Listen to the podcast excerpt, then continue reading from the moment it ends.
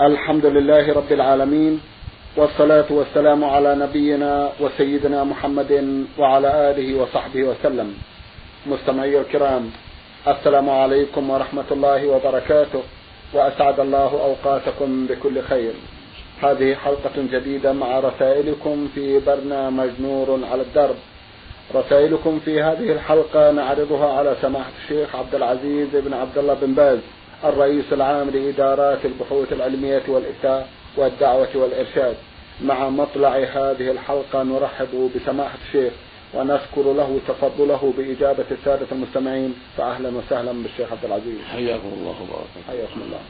نعود في بداية هذه الحلقة إلى رسالة الأخت المستمعة أمينة حسن من محافظة واسط قضاء الصويرة. أختنا عرضنا بعضا من أسئلتها في حلقة مضت وفي هذه الحلقة تسأل وتقول طلب مني والدي أن أبعث إليكم بهذا السؤال ذلكم أنه يجمع الصلوات فمثلا يصلي المغرب والعشاء في وقت واحد فهو يصعب عليه أن يصليها في وقت في وقتها لأنه ضخم الجسم حيث يبلغ وزنه 220 كيلو.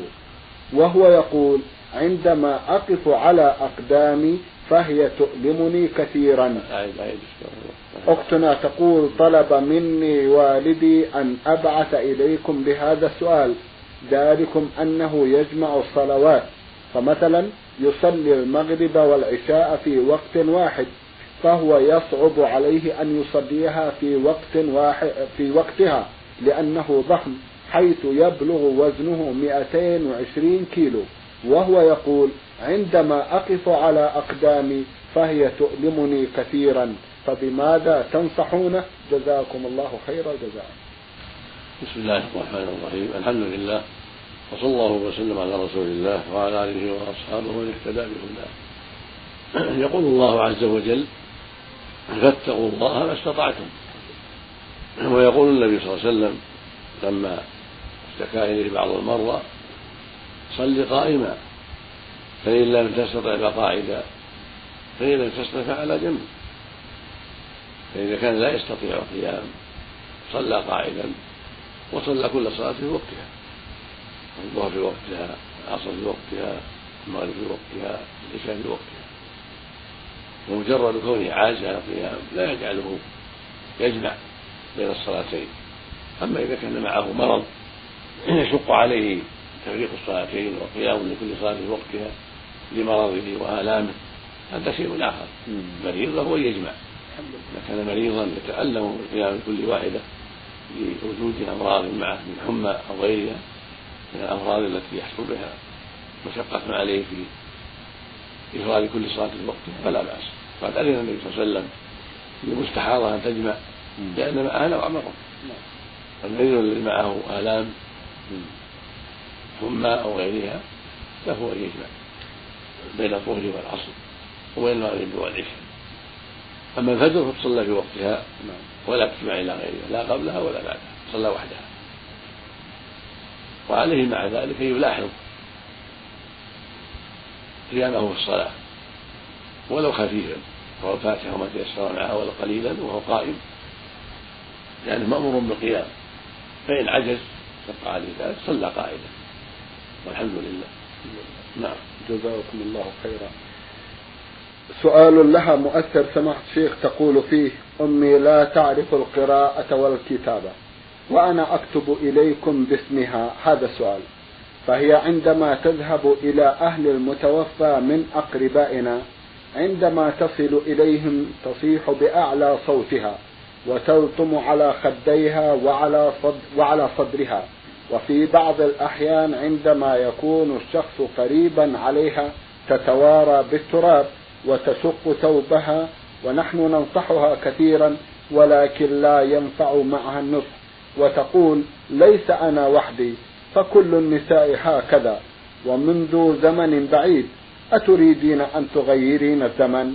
هذا شيء مفروض علينا نحن النساء هي تقول كذلك وعندما ننصحها تقول ما يدريني بأن ما تقولي هو الحق. ربما يكون كذب. أرسلي بسؤال إلى برنامج نور على الدرب لكي يتبين الحق من الباطل. وعندما أسمع الجواب فسوف أتوب إلى الله جل وعلا وأعرف أني كنت مذنبا ذنبا عظيما وأستغفر الله العلي العظيم إنه غفور لمن تاب وأناب. وأعترف بخطيئتي أرجو أن تتفضلوا بإيضاح هذا الموضوع وأن تولوه جل اهتمامكم. جزاكم الله خيرا. لا ريب أن قطع الحدود وشق الثياب ورفع الصوت بالصياح وتفرغ بالتراب أو حد التراب على الرأس كل هذا من المنكرات كله من المحرمات عند المصائب. والرسول صلى الله عليه وسلم نهى عن هذا كله وأبان فيه ما يشفي ويكفي حيث قال عليه الصلاة والسلام ليس منا من ضرب الحدود أو شق الجيوب أو دعا بدعوى الجاهلية. وقال عليه الصلاة والسلام أنا بريء من الصالقة والحالقة والشاقة. الصالقة التي ترفع صوتها عند المصيبة. والحالقة التي تحرق شعرها والشاقة التي تشق ثوبها ولأجل هذا معنى أحاديث كثيرة كلها تدل على تحريم هذه الأعمال لكونها تدل على الجزع وقلة الصبر. والواجب على المؤمن عند المصائب الصبر والإحتساب وعدم إظهار ما يدل على الجزع. الله يقول واصبروا إن الله مع الصابرين ويقول سبحانه إنما يوفى الصابرون أجرهم بغير حساب. ولما احتضر ابن لبعض بنات النبي صلى الله عليه وسلم أرسلت إليه وطالب من الحضور. فقال لرسولها قل لها تصبر وتحتسب. فإن لله ما أخذ وله ما أعطى. وكل شيء عنده بأجل مسمى فبعثت إليه تؤكد عليه يحضر. وكان رؤوفا رحيما عليه الصلاة والسلام. يراعي القريب والمسكين. ويراعي أصحابه رضي الله عنهم. ويتلطف بهم ويرحمهم. فقام عليه الصلاة والسلام وذهب إلى ابنته فقدموا إليه الطفل ونفسه تقعقع للخروج. فلما رآه وأمارات الموت ظرفت عيناه عليه الصلاة والسلام بكاء. فسئل عن ذلك فقال إنها رحمة وإنما يرحم الله من عباده الرحمة. فالبكاء الذي ليس معه صوت لا بأس به دمع العين لا بأس به. فرحمة يدعو الله في غضب من يشاء من عباده. فيتأثر عنده وجوده عند الميت أو عندما يرى نزع الميت لكن ليس له أن يفعل ما حرم الله من النياحة ولا الصوت أو شق الثوب أو لطف الخد أو حلق الشعر. أو قصه أو ما أشبه مما يدل على الجزع وقلة الصبر. هكذا كلام السيء. والدعاء بالغل والكفور كله ممنوع. وإنما الرخصة في دمع العين فقط من دون صوت من دون شق ثوب أو خد أو حلق شعر أو ما أشبه ذلك. وأنتم؟ أنت ومن لديك؟ عليك أن تبلغي الوالدة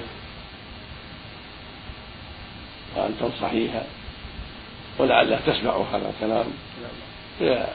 تستفيد تستفيد منه إن شاء الله. لعلها تسمع فيحصل لها المقصود من البعد عما حرم الله والصبر على ما قضى الله. والصابرون لهم شأن عظيم ولهم فضل كبير.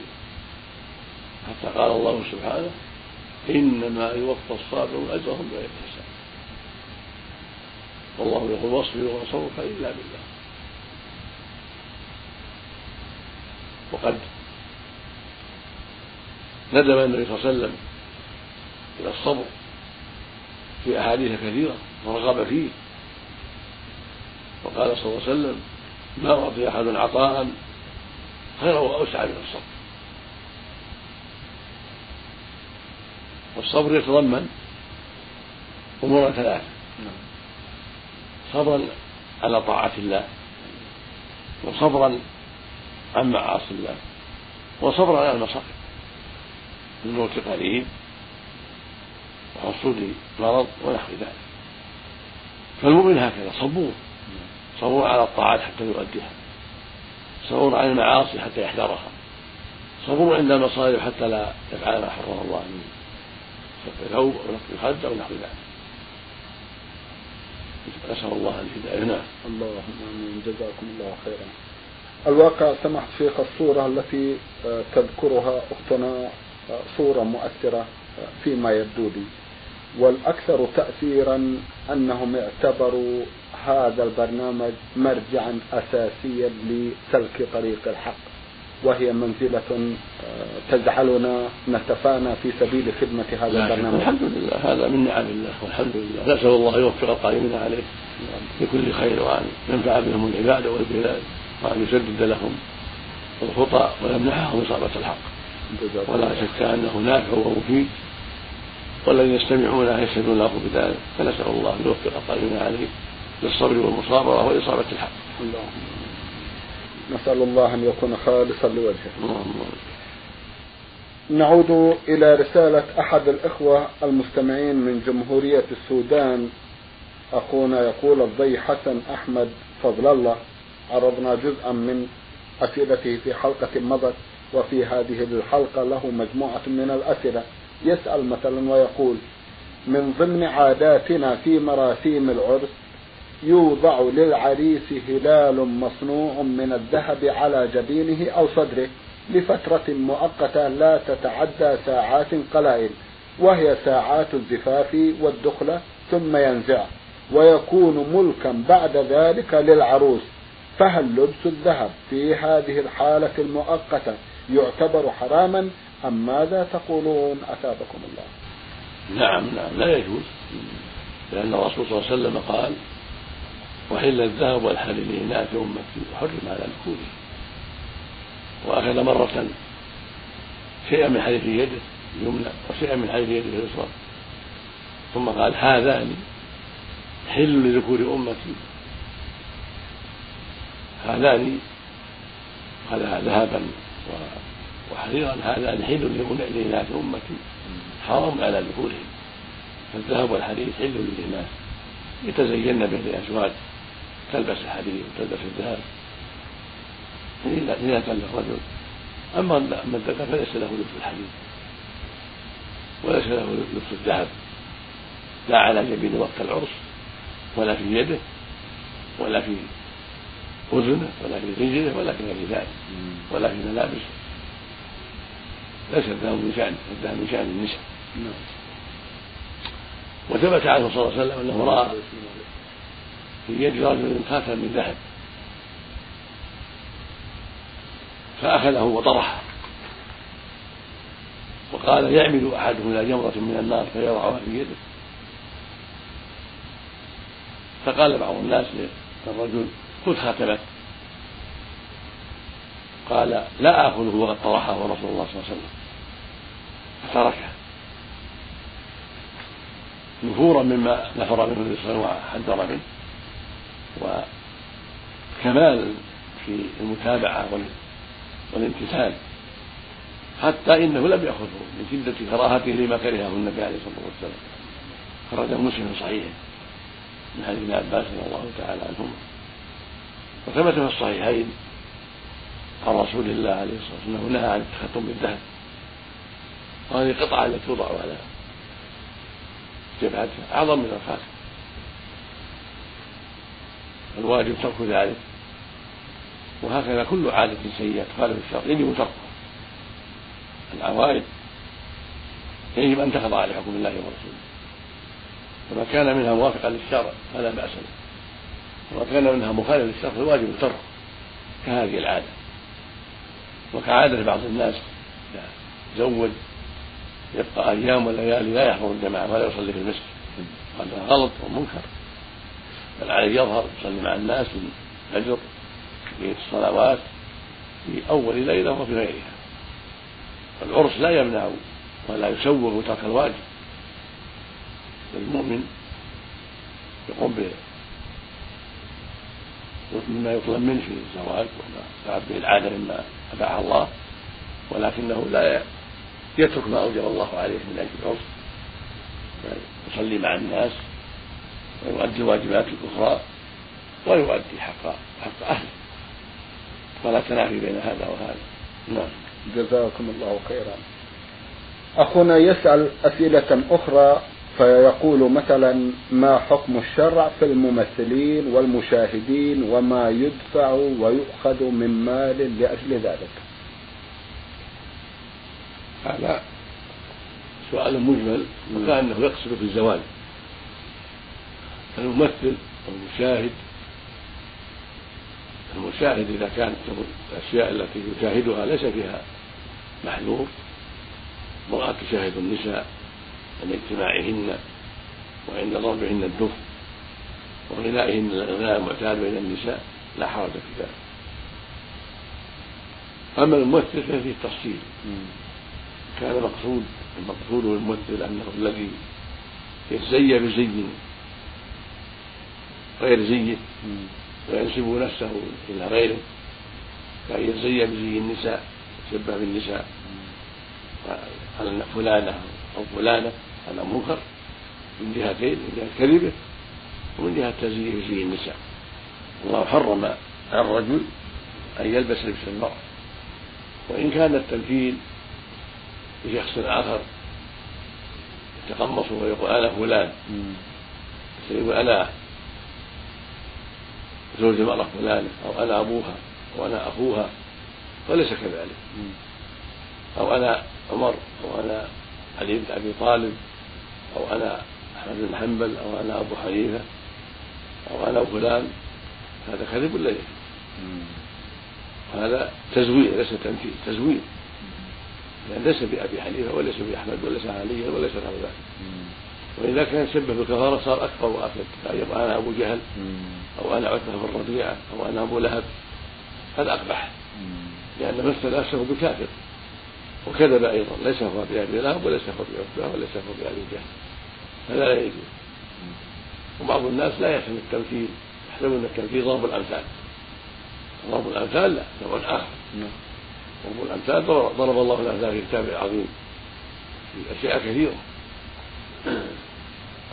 مثل قوله جل وعلا واضرب لهم مثل رجلا جعلنا لاحدهما جنة من نخل وجعلنا بينهم زرعا وضرب الله مثلا قال من كانت امنه مطمئنه في حزبها غدا من كل مكان إلى امثال هذا من الامثله نعم.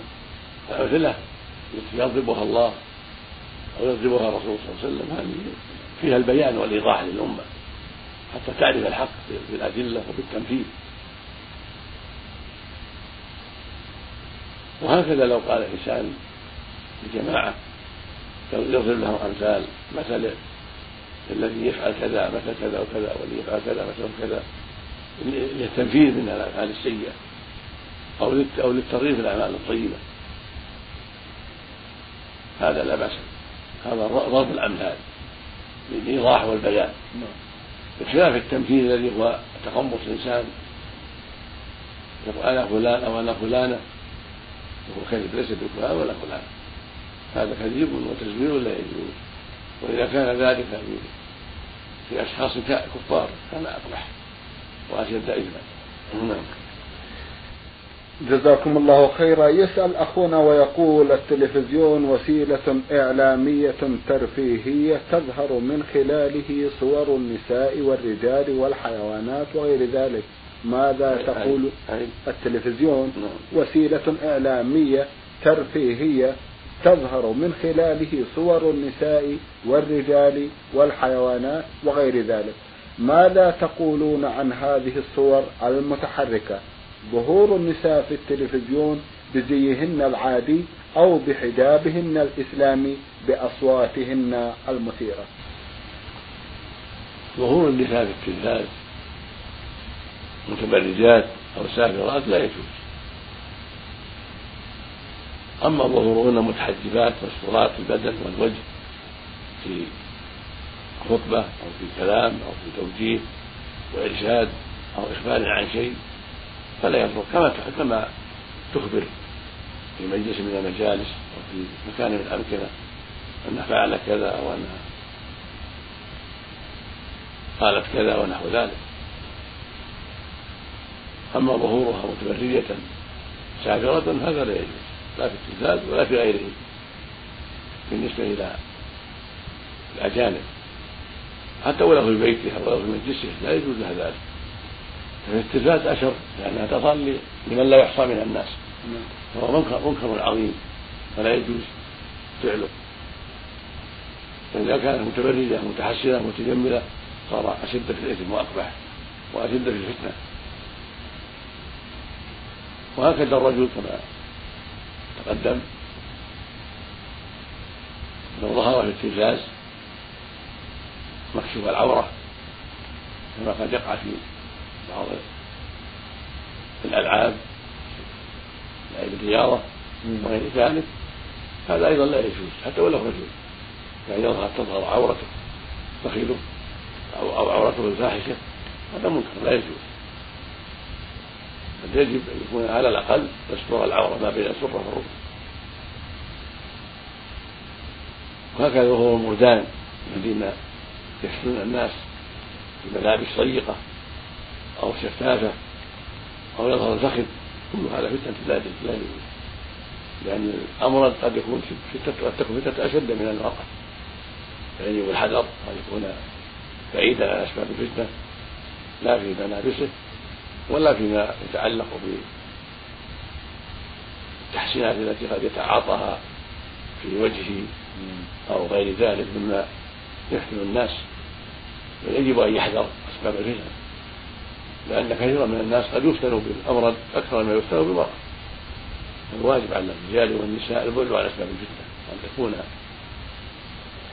وأن يكون خروجهم في التلفاز على وجه لا يضر الناس ولا تحصل الفتنة.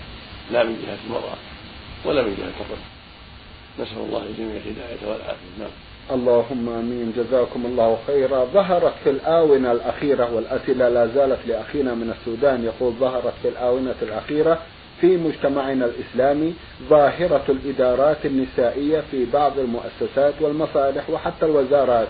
والتي يعمل تحت إمرتها كثير من الرجال الذين عليهم بالطاعة وإراقة ماء الوجه لتنفيذ الأوامر على مضض من أجل الوظيفة لضمان لقمة العيش. فكيف يتفق كل هذا والشريعة السمحة تقول بأن الرجال قوامون على النساء؟ هذا سبق فيه غير مرة تنبيه.